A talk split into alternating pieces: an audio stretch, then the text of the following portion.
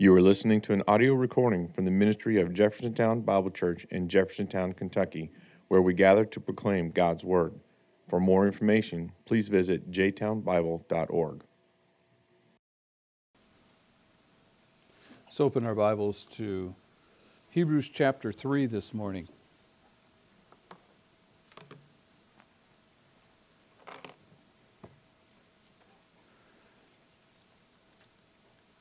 This past week, via Facebook, we learned of a couple in Michigan that we're very good friends with, have been uh, for a number of years.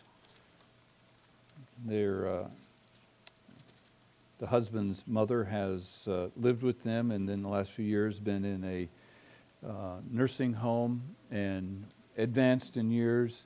And this year, I mean, this week, um, she left this physical, her physical body, and went immediately into the presence of the Lord because uh, she had a very clear testimony and profession of faith in Christ Jesus uh, as her Lord and Savior.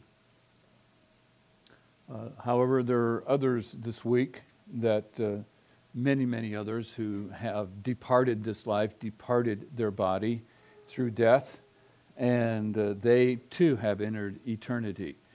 Um, I know about this lady, Tiny, because she's been in her home. I've known her over the years, and I know her testimony, having confidence that she's with the Lord. But for many others, every day who leave this life through death, um, they too step into eternity and pass into eternity.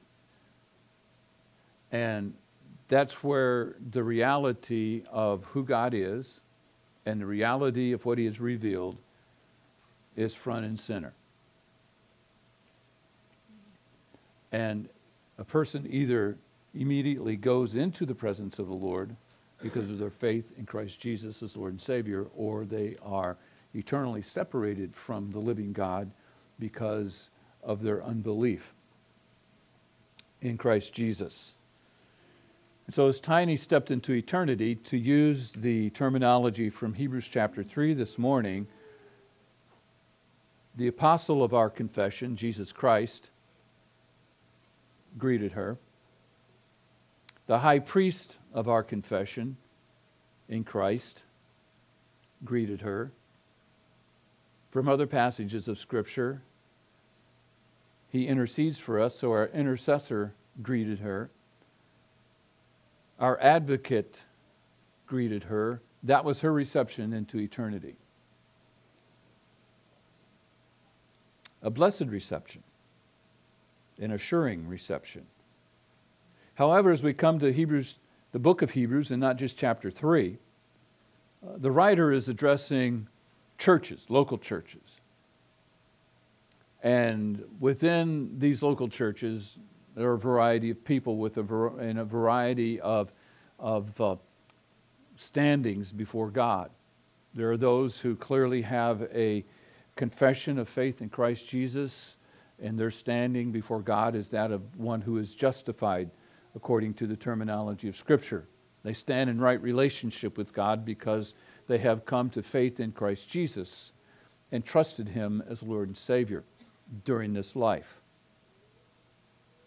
Others within those local churches have heard the truths of the gospel in depth and extensively communicated, taught, preached, explained, and yet they have not yet come to a place of putting their personal faith and trust in Christ Jesus, of taking that step and putting their trust in Christ Jesus, in Him alone for salvation. Also, within this body of local churches are those who have heard, but they're of an attitude that they are not interested in going down that path. So, throughout the book of Hebrews, this is the profile of people that are hearing this instruction. And depending on where they stand with God, that determines how they process what is being said and communicated in the book of Hebrews. So we come to chapter 3, and we see the writer emphasizing another great truth concerning our Lord Jesus Christ. He's not a super angel, he's not a super prophet, he's not a super spiritual person. He is God the Son come in human flesh.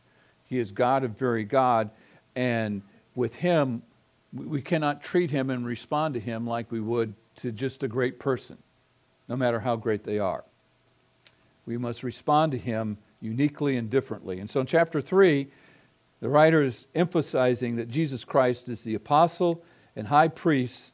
It says of our confession in the text, and our is the church, the local assemblies. And so he is the apostle and high priest of the church's confession. And the foundational confession of the church of Jesus Christ not church with that label and that name, but the church that Jesus Christ is building, which is represented in a variety of local congregations. But the foundation of that confession is this You are the Christ, the Son of the living God. Peter articulated that as recorded in Matthew chapter 16. The other apostles, confessed that as well. That is the foundational confession of the church. You are the Christ, the Messiah, the anointed one, the Son of the living God. You are unique and distinct and different. You are a man standing in front of us, talking to us, interacting with us, but in this humanity is someone unique and different because it is God in human body. That's what the incarnation is all about. That's what we celebrate at the Christmas season is the infleshing of God the Son into a human body, originating with the conception of Jesus Christ in the womb of Mary by the supernatural work of the Holy Spirit. A unique, the unique person in all of humanity. And so Jesus Christ is, is not someone to simply be listened to, even just highly regarded. He is one to be responded to as that unique person in all of humanity, that one person of the Godhead who came and took upon himself humanity that he might accomplish for us what we cannot accomplish for ourselves. And attaining a right relationship with our God and our Creator. So he is the apostle and high priest of the church's confession. And there's more truth built upon that fundamental confession. But for a Jewish person, which is a predominant audience uh, that the writer is uh, penning this letter to, for them to make that confession was transformative and transitional. For them to articulate that and embrace that and embody that in their belief meant that they were turning away from Judaism as it was understood at that point in human history as, they, as it had been taught to them uh, by the rabbis and by the scribes and, and the various teachers of the law. Because they did not recognize Jesus Christ for who he professed himself to be God the Son come in human flesh. For any Jew to confess that was definitely transformative and transitional away from Judaism and to Christ. And you see that related in the pages of Scripture in a very clear and profound way with the one we often refer to as the Apostle Paul, who prior to be becoming the Apostle Paul was the persecutor Saul, who hated this man, Jesus Christ, deeply above all else. And had dedicated his life, his efforts, his talents, his skills, his ability, everything within him to tracking down Hebrews, Jews who had confessed that Jesus Christ is Christ, the Son of God, and put their faith in him. Tracking them down and putting pressure on them, persecuting them, seeking to intimidate them, to enforce them to, to recant, to go back, to say, No, I no longer embrace that confession and some of them were even put to death at the hand of the Apostle Paul, or the persecutor Saul at that time. But on that road to Damascus, he recognized that this one whom he was perse- had been persecuting was indeed God the Son, Jesus Christ, the Messiah. And he didn't articulate those words in particular at that moment on the road to Damascus. But when he said, Lord, what would you have me to do? He was recognizing that this one who identified him as Jesus, whom you persecute, was indeed Lord God. And at that moment, not only was his life changed, but he acknowledged Jesus for who he is and trusted him and believed in him. And from that point forward, he was a new man, a new creature in Christ Jesus.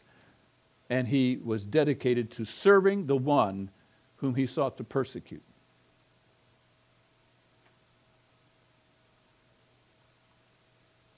So Jesus Christ is the apostle and high priest of our confession.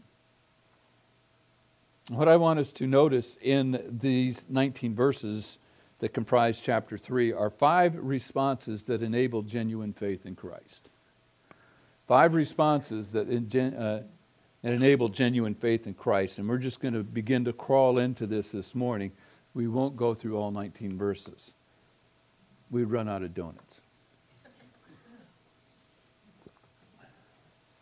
Getting close now. Five responses. The first response is found in verse 1, and that's where we're going to park this morning, is verse 1. Therefore, holy brethren, partakers of the heavenly calling, consider the apostle and high priest of our confession, Christ Jesus. The first response to genuine faith, saving faith, is to consider Christ. Now, question Who is being addressed? The scripture says, Holy brethren. It was the whole assembly in all the local churches that this letter went to. Remember, this is a general epistle, meaning that was not addressed to a particular local church like the church at Ephesus, the church at Colossae, the church at Corinth. Those were letters sent to specific local churches addressing matters specific to those local churches to the benefit of all the local churches. General letters or epistles were written generically to all the local churches, and Hebrews is one of those uh, in that category. And so this was a reality in many of the local churches that were comprised at the time of the writing of this letter of a, of a assembly of, of people who were from a Jewish background and ethnicity and those who were from a Gentile background and a variety of ethnicities together in the church.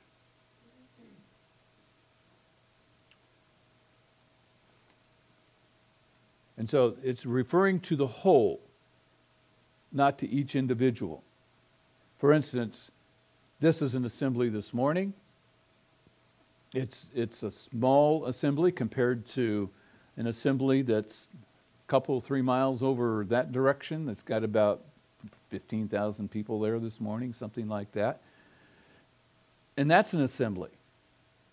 But whether it's here or whether it's at that other church assembly, within that assembly are very likely people who have genuine faith in Christ and have trusted Him as Lord and Savior.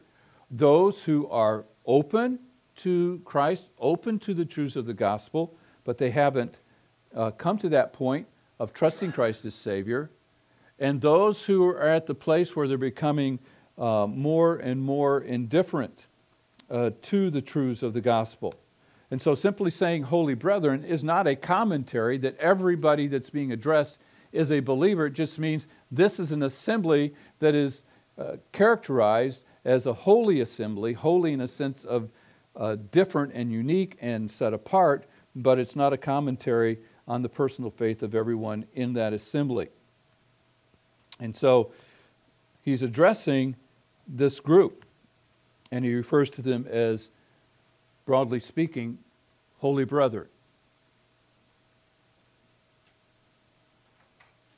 Uh, just as I would, using this terminology, refer to this gathering as holy brother.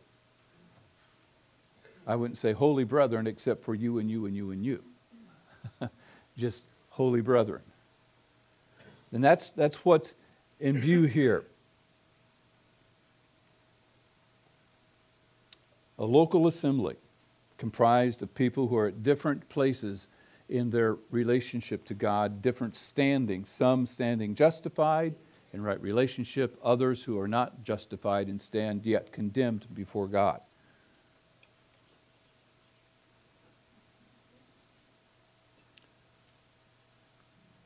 He refers to them as partakers of the heavenly calling. And that's an interesting uh, phrase. And this is referring to all who have been exposed to the person of Christ through the truths of the gospel. So, being exposed doesn't mean someone has responded in a, an affirmative way. Let me illustrate.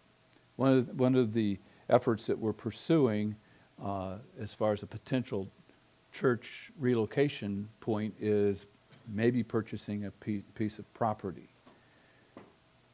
And uh, we, we are trying to track down who we can talk to. It's, be, it's been a bit of a process to even find out who, who we talk to. So, one of the aspects of that was that uh, a place by the name of Honey Bear Bee Farm or Honey Bear Farm that sells honey uh, was connected in, uh, in more of an indirect way, but we were looking for all the connections. That was on documents on official records. So I said, well, when I go home, there's always, and, and the address that they give for this Honey Bear Farm is the location of this property that we're interested in, but there's nothing there, and there's other than this abandoned church building. And so th- they're using an address that is not, they're not located there. And, but I said, well, I, I go by people who are on Taylorsville Road who are selling honey. So I'll stop by and ask them, you know, and inquire about, about uh, who they are and do my investigative work.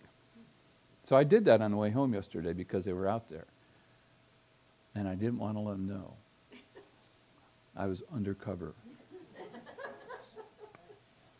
so I pulled over and uh, I began to question them without them knowing what I was up to. I was smooth. So I, I looked down at the jar and it says, Wright Farm. So I, I just said, um, you know, what's, I noticed this is raw unfiltered honey because that was on the website. It's raw unfiltered. Yeah, yeah, it is. And I said, well, you know, I said, I noticed it says Wright Farms. Where's that? Oh, that's out in eastern Kentucky, near Liberty. And, uh, and we get it from there. And so I, be, you know, just talked to him more, and uh, so I was partaking of all this information. I was exposed. I was asking about the honey, you know, and uh, why that was different, and just getting more information. Well, by the time I had all my questions answered, I didn't feel right not buying some honey. so I bought a $20, $20 jar of honey that's about that tall.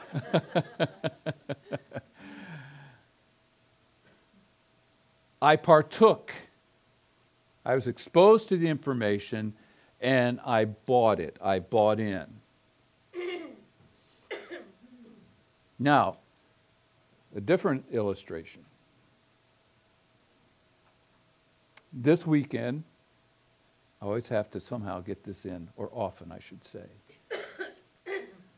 Michigan was playing Penn State. That's right. And one of the great um, efforts that all college teams do on that level is that they have recruits in for significant games. So they, they're having a five star recruit in, which is the highest ranking they give them.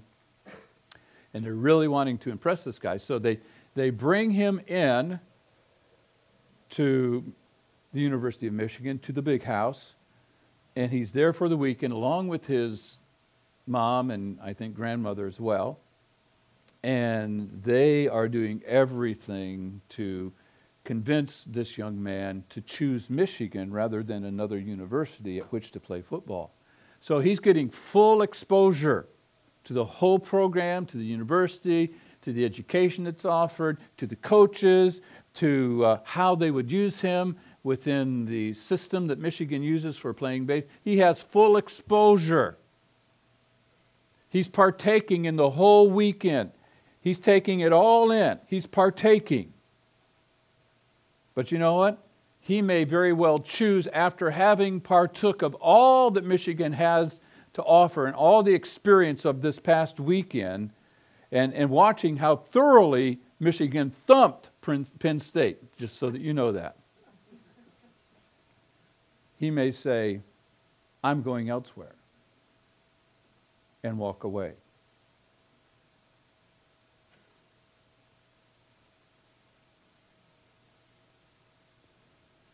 Partaking of the heavenly calling is saying people who have been exposed to this great body of truth, to the great person of Jesus Christ. Exposure does not mean buy in. Buy in in this illustration happens when an individual puts their faith and trust in Jesus Christ based upon the truth that is put in front of them, the truths of the gospel. And in the churches to which this writer was concerned were those who had had massive exposure to the truth, but yet they had not yet come